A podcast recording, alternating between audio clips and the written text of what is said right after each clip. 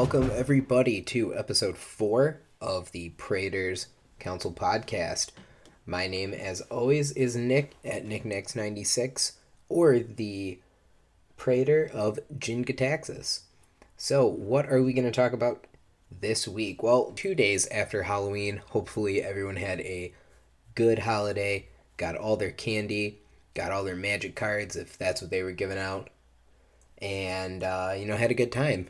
And we are going to talk about the massive amount of tournament results from the past weekend, starting with the SCG Standard Classic at Charlotte. And the reason that I mainly want to talk about this one and start off with it is because it is one. Uh, the winner was Ali Aintrazi playing his five color Lich's Mastery control deck in standard. And this deck is a absolute house. This thing is ridiculous. So, if you don't know Lich's Mastery, it is a 3 and 3 black enchantment that is hexproof and it says you cannot lose the game. It says whenever you gain life, you draw that many cards. Whenever you lose life, for each one life you've lost, you exile a permanent you control or a card from your hand or graveyard. When Lich's Mastery leaves the game, you lose the battlefield, or leaves the battlefield, you lose the game. So, I haven't actually seen any gameplay of this deck. I know it's super hard to play, but there are a few key points about the deck that I do know. I do know that there is almost no way in the main deck to actually kill your opponent. Um, there is some slight chance that you could possibly pump enough mana into an expansion explosion and kill them that way, but I really don't think that you uh, would be able to pull that off.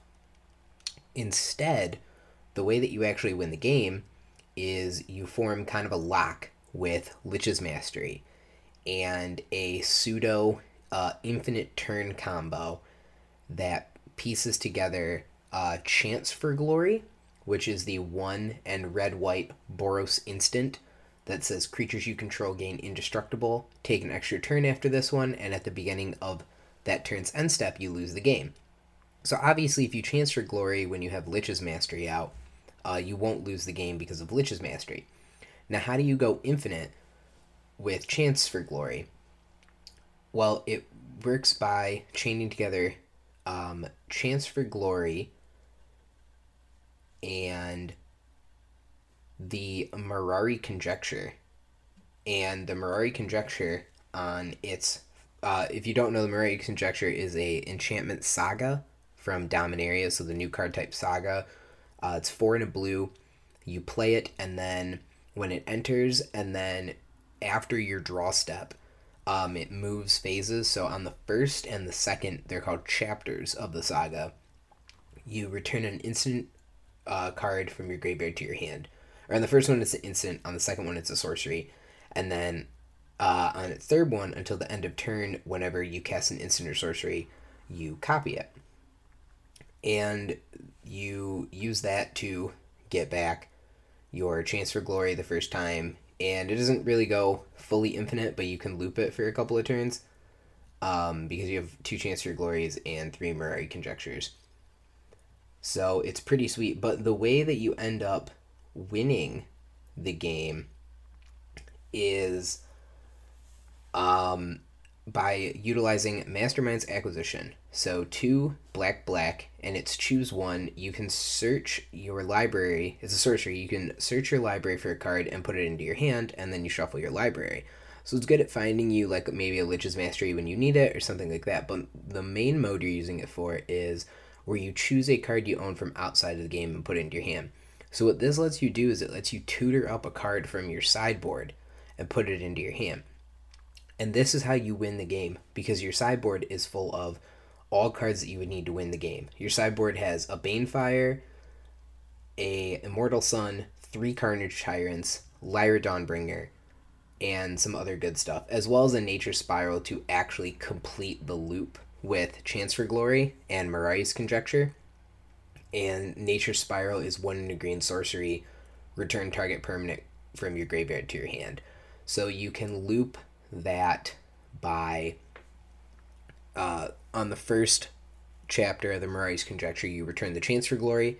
On the second chapter, you return the Nature Spiral. You can then cast the Chance for Glory, and then with the copy, you can cast the Nature Spiral and get both the Mirari's Conjecture and the Chance for Glory back to your hand, and then you kind of loop this process over and over. But this is a crazy deck, and I know that Ali's been working on it for quite a while, and it's really sweet to see him pull it off in the Classic, and uh, it's just man, I don't even know how to play against that deck, and I don't even know how to play it. Um, the other interesting um, result specifically is the SCG Modern Open, also in Charlotte, which the top eight featured um, multiple Amulet Titan and or Titan Shift variants of decks. So the main goal of um, Amulet Titan and Titan Shift are a little bit different, but for Titan Shift, you are trying to win with the card Scapeshift and Valakut the Molten Pinnacle.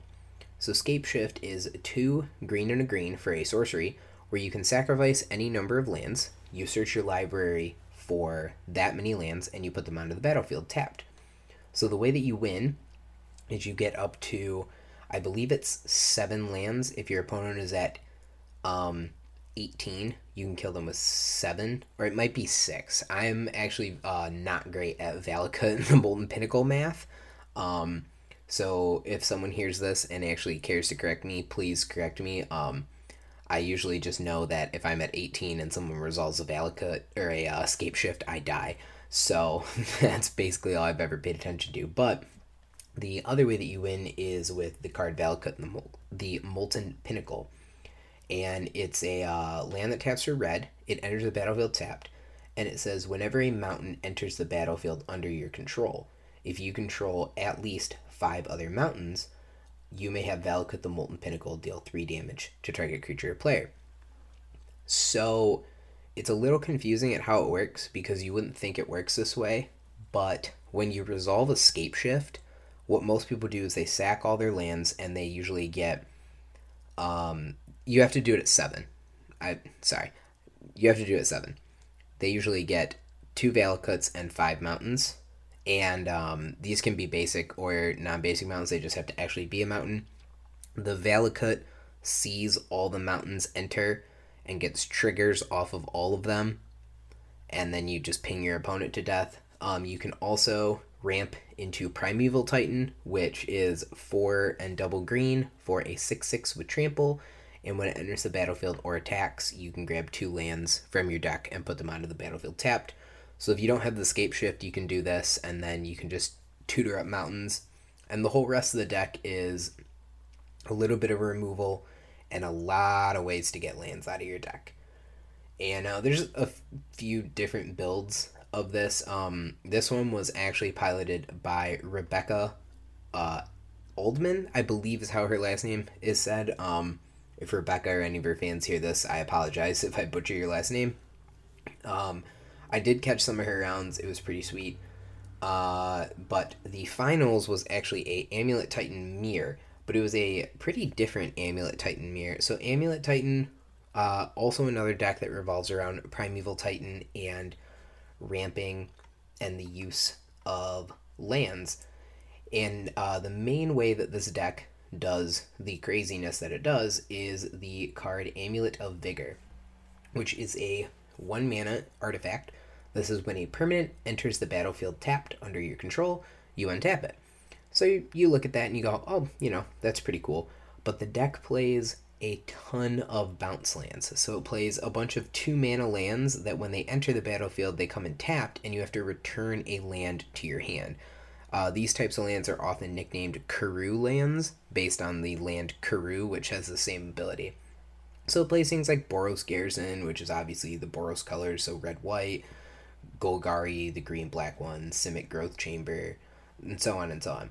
So when the land enters the battlefield, uh, in response to the bounce of land, you uh, actually can untap it with the amulet if you stack the triggers, tap it for mana, and you can actually even just bounce that land back to your hand.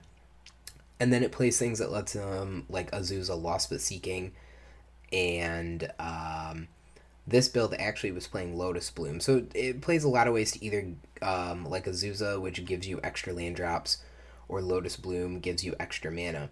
But the one thing that I wanted to point out, the difference between these two decks is the winner, Will uh, Pulliam, is playing a pretty stock, pretty basic version of Amulet Titan. It's either looking to win by attacking you with Primeval Titans and using some lands like Sunhome Fortress of the Legion to give it double strike and Slayer Stronghold to give it plus two, plus O, and Vigilance and, you know, kind of one shot its opponent, or get a bunch of mana, pump it into a Walking Ballista, and aim all the uh, counters at the opponent's face. Now, Austin Robbins, who finished second, is playing a card that is way crazier to win with, and he's playing a card called Hive Mind which is a 5 and a blue enchantment that says when a player casts a instant or sorcery spell, each other player copies that spell. Each of those players may choose new targets for his or her copy. So the way that you win with Hive Mind is you cast the Hive Mind, and then as the player who casts the Hive Mind, you either cast a Pact of Negation or a Summoner's Pact. So there's a pact for each color, and they're all zero mana instants that have a requirement of paying a certain amount of mana on your upkeep, or else you lose. So the easiest way to win is you cast a Hive Mind, you cast a Summoner's Pact, which searches your library for a green creature, but it says at the beginning of your next upkeep, pay two and double green. If you don't, you lose the game. So the Amulet Titan player will cast this with a Hive Mind on the battlefield. The opponent casts it due to Hive Mind, and if they don't have two and double green, they lose on their upkeep. Also, Pact of Negation, um, they can, it's a counter spell that says, it has the same text except uh, you have to pay three and double blue or else you lose the game. That one's a little harder to win with once Hive Mind's on the battlefield. And uh, it's crazy. I've never actually seen anybody play um, a deck that actually has Hive Mind in it. I know that this deck can play Hive Mind, and it has in the past, but I've actually never witnessed a version of until now, until this deck, uh, using Hive Mind to win. Other than that, there was two standard Grand Prix. There was Grand Prix New Jersey, uh, which was won by Eli Kassis on Jeskai Control, and it's called Jeskai Control, but there he does have a little bit of a um, and it's not necessarily a combo aspect, but there is definitely a way that he's um, planning on winning. And uh, it has your typical control elements, your Fort Teferi Hero of Dominarias, which I'm sure all of you by now know what this card does. Um, if you don't, here's a quick recap. It's really good. No, it's uh, three and a blue white for a Planeswalker. Plus one, you draw a card and you can untap two lands at the end step. Negative three, you can put target non-land permanent into its owner's library third from the top. And negative eight, you get a emblem whenever you draw a card, exile target permanent, its owner's control. It's it's a house. But the main way that I believe um, people playing this version of Jeskai are trying to win is with the card Azor's Gateway. So Azor's Gateway is a two mana legendary artifact that uh, says one and you tap it and you draw a card and you exile a card from your hand. Then it says if cards with five or more different converted mana costs are exiled this way, you gain five life, you untap Azor's Gateway and you flip it, and it flips into Sanctum of the Sun, which adds X mana of any one color, where X is your life total. So, at minimum, if you flip this at say the least possible time that you could flip it, so at one at one life, you gain five life, you untap it, and now it taps for uh, you flip it and it taps for six mana. So you usually flip that at a high enough life total to cast a really, really big Banefire, which is X and 1 for sorcery. It deals X damage to target player, so however much mana you pay for X is how much damage it's going to deal. But you can win because it says if X is 5 or more, the spell can't be countered and the damage can't be prevented. So if you're playing against another control deck, they can't stop it. If someone has a prevent damage spell, they can't stop it. And then it has your typical um, control stuff. It has some removal, some counter spells, some wraths, and then some cool cards like um, Star of Extinction, which is five and double red, and it destroys a land and then deals 20 damage to each creature and each planeswalker. Um, that card started seeing a lot of play. Uh, it's pretty easy to cast if you can flip an Azor's Gateway pretty fast, and um, there's enough different converted mana costs in this deck where you can do it pretty easy. Uh, the main thing about this is that even though Golgari had huge showings in, um, I believe, both New Jersey and Grand Prix uh, Lille, that it didn't perform as well as everybody thought it was going to do in the actual day twos. There's a lot more top performing decks of Golgari in Grand Prix uh, Lille versus in Grand Prix New Jersey. Um, I still think it's a very good deck, but I think people were a little bit more ready for it this time. And like I mentioned, Grand Prix Lille was actually won by Mono Red Aggro.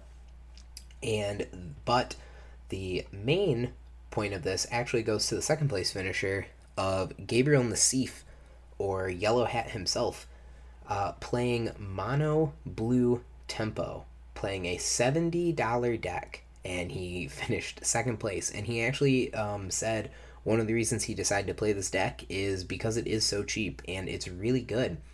It's a mono blue deck that relies on a lot of cards that either fly or have evasion, such as Mistcloak Herald, uh, where it can't be blocked. And then you try to put a Curious Obsession on one of those creatures and just draw a bunch of cards. And Curious Obsession is a one blue enchantment that gives a creature plus one plus one, and when it deals combat damage to a player, you draw a card. The catch, though, is if you didn't attack with that creature on your end step, you have to sacrifice the Curious Obsession. But you're usually always attacking in this deck because your creatures are very small, but they also have evasion or other ways of uh, kind of making it so you can always get damage in. And then you just play like a bunch of counter spells, some draw spells, and ways uh, to stop your creatures from dying. And then you have a uh, sideboard that's pretty much just full of uh, different types of cards for different matchups. And yeah, I've played this deck on Arena quite a bit, um, and I don't even have the full sideboard built on there. And I I had a pretty good record with this deck. Um, it's not as easy to play. There are some matchups that get a little bit trickier, um, especially when you get into points where you don't draw your Curious Obsession, or you have to think about blocking. Um, those two things kind of really throw you for a loop in that deck specifically. Uh, on the horizon this weekend, in uh, tomorrow, after this podcast goes up, because I apologize once again. Uh, this will be coming out on Friday instead of on Thursday. I'm sorry. Um, Halloween got to me. um, we will have GP Atlanta so, looking forward to seeing what happens coming out of that GP. The other big news from uh, actually just from today. So, part of me is kind of glad that this podcast is coming out today instead of yesterday. There has been a bunch of people posting on Reddit and other various social media sites about a stock of new cards not well, not so much new cards. That might be the wrong word. Um, new art and new foil versions of a, a good amount of reprints. And what I mean by this is uh, there was a bunch of people who were sent these spoiler cards um, in what appears to be response to the negative feedback of the Guilds of Ravnica Mythic Edition boxes. So, long story short on those, because it has been beaten to death, Hasbro released a Hasbro Toy Shop only product, the Guilds of Ravnica Mythic Edition boxes, which were um, f- mainly bought for the full art, new art Planeswalkers of past sets and the ones in Guilds of Ravnica. And a bunch of people tried to order them. Hasbro's Toy Shop website is atrocious, and most people say it must have been built before the internet even in, was in existence because it's just so bad. Um, and some people got their boxes, some people didn't, some people got some of their boxes. Anyway, it appears that these are being sent out maybe as like a we're sorry that your time ordering these boxes were so bad. Here's a little preview for you. Now, no one knows what kind, uh, when these are going to be released. Everybody's speculating from either these are going to be the new buy a box promos for the coming sets. This is going to be what they're doing for the new master sets. To these are going to be uh, the replacement for masterpieces.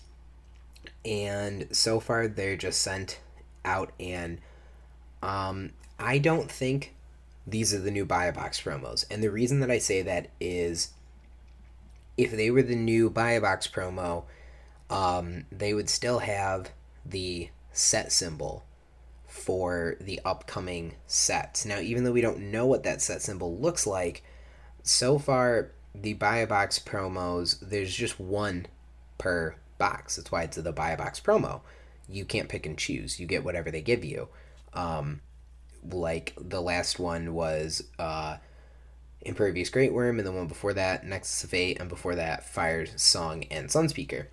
Um, I could definitely see these being masterpieces or something in a new master set, maybe even masterpieces within a master set. I don't know how they would do that, but that'd be crazy. Um, or a super expensive supplement product because so far it appears that there are 40 of these due to the collector's numbers on the bottom. And I'm not going to read you off every single one that's been spoiled so far, but I'll give you some of the highlights so that way you can see how ridiculous these are.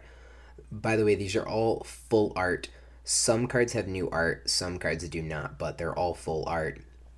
So we have things like Liliana the Veil, which has the same art, Dark Depths, which has brand new, really crazy art, and the new Legendary frame uh, that they premiered, full art, uh, Leovold, Tasigur the Golden Fang with new art. These are also foil as well. Uh, temporal Manipulation, uh, Celestial Colonnade, Demonic Tutor with new art, uh, Life from the Loam with new art, which a lot of people are really hype about because of Dredge.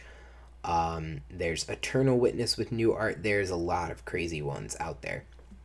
But no one, they just kind of appeared out of nowhere today and without a lot of warning. I think people just opened up their mailboxes, opened up this letter from Wizards, and said, Well, Wizards said that I can share this, so here we go. I'm going to share it. And uh, no one's really sure where exactly you can get these or how you're going to be able to get them. So it's just kind of a waiting game at this point. We're to have to wait and see. And um, I don't know, I'm kind of excited, but I'm also a little bit not because there's no way that whatever these appear in is going to be anything close to cheap. And with the amount of cards that they've reprinted, honestly, the cheapest one that I've seen so far is Eternal Witness. And with the new art on there, it's not like even that one is going to be all that inexpensive to get.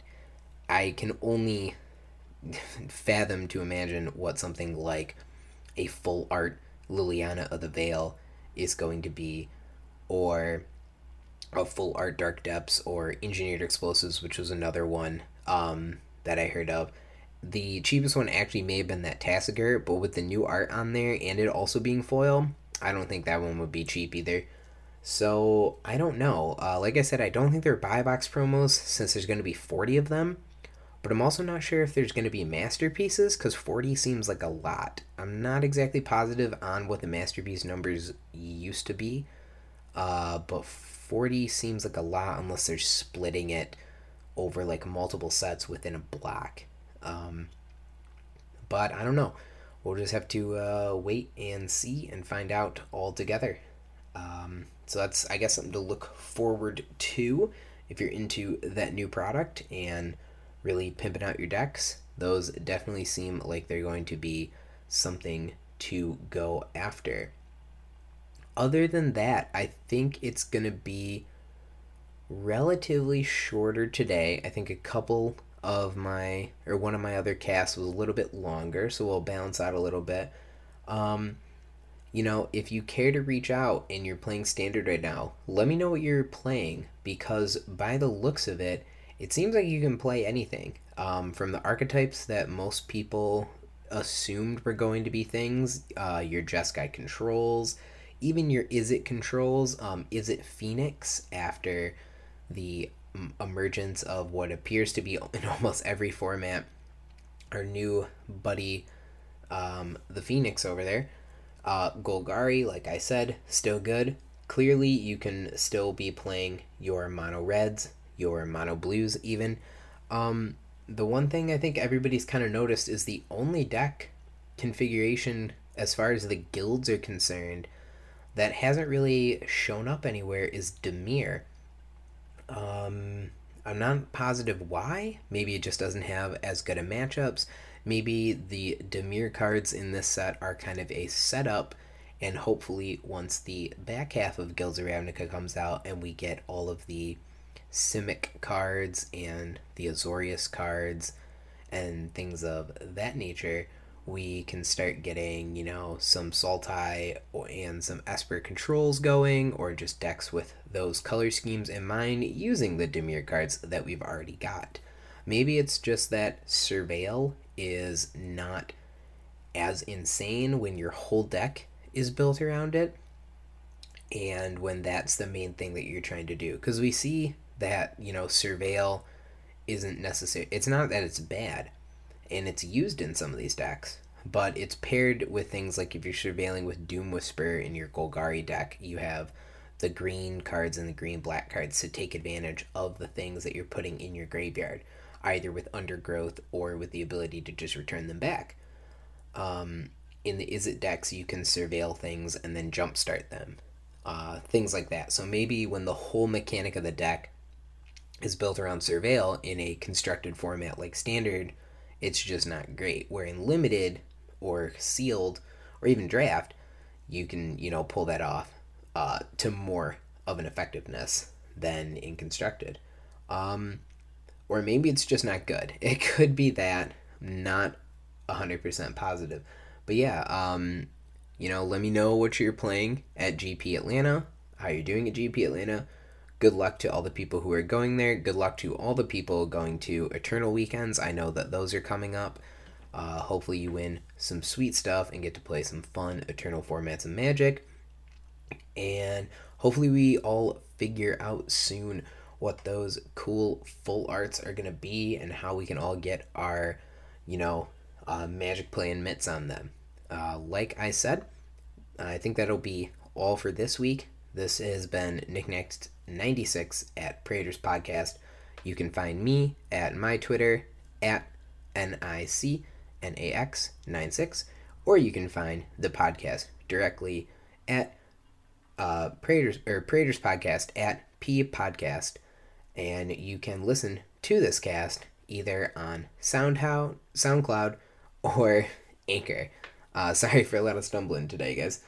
Uh, but I will be back next week, like I say, hopefully on Thursday, if not on Friday, with some more magic recapping GP Atlanta and anything else that happens in the meantime.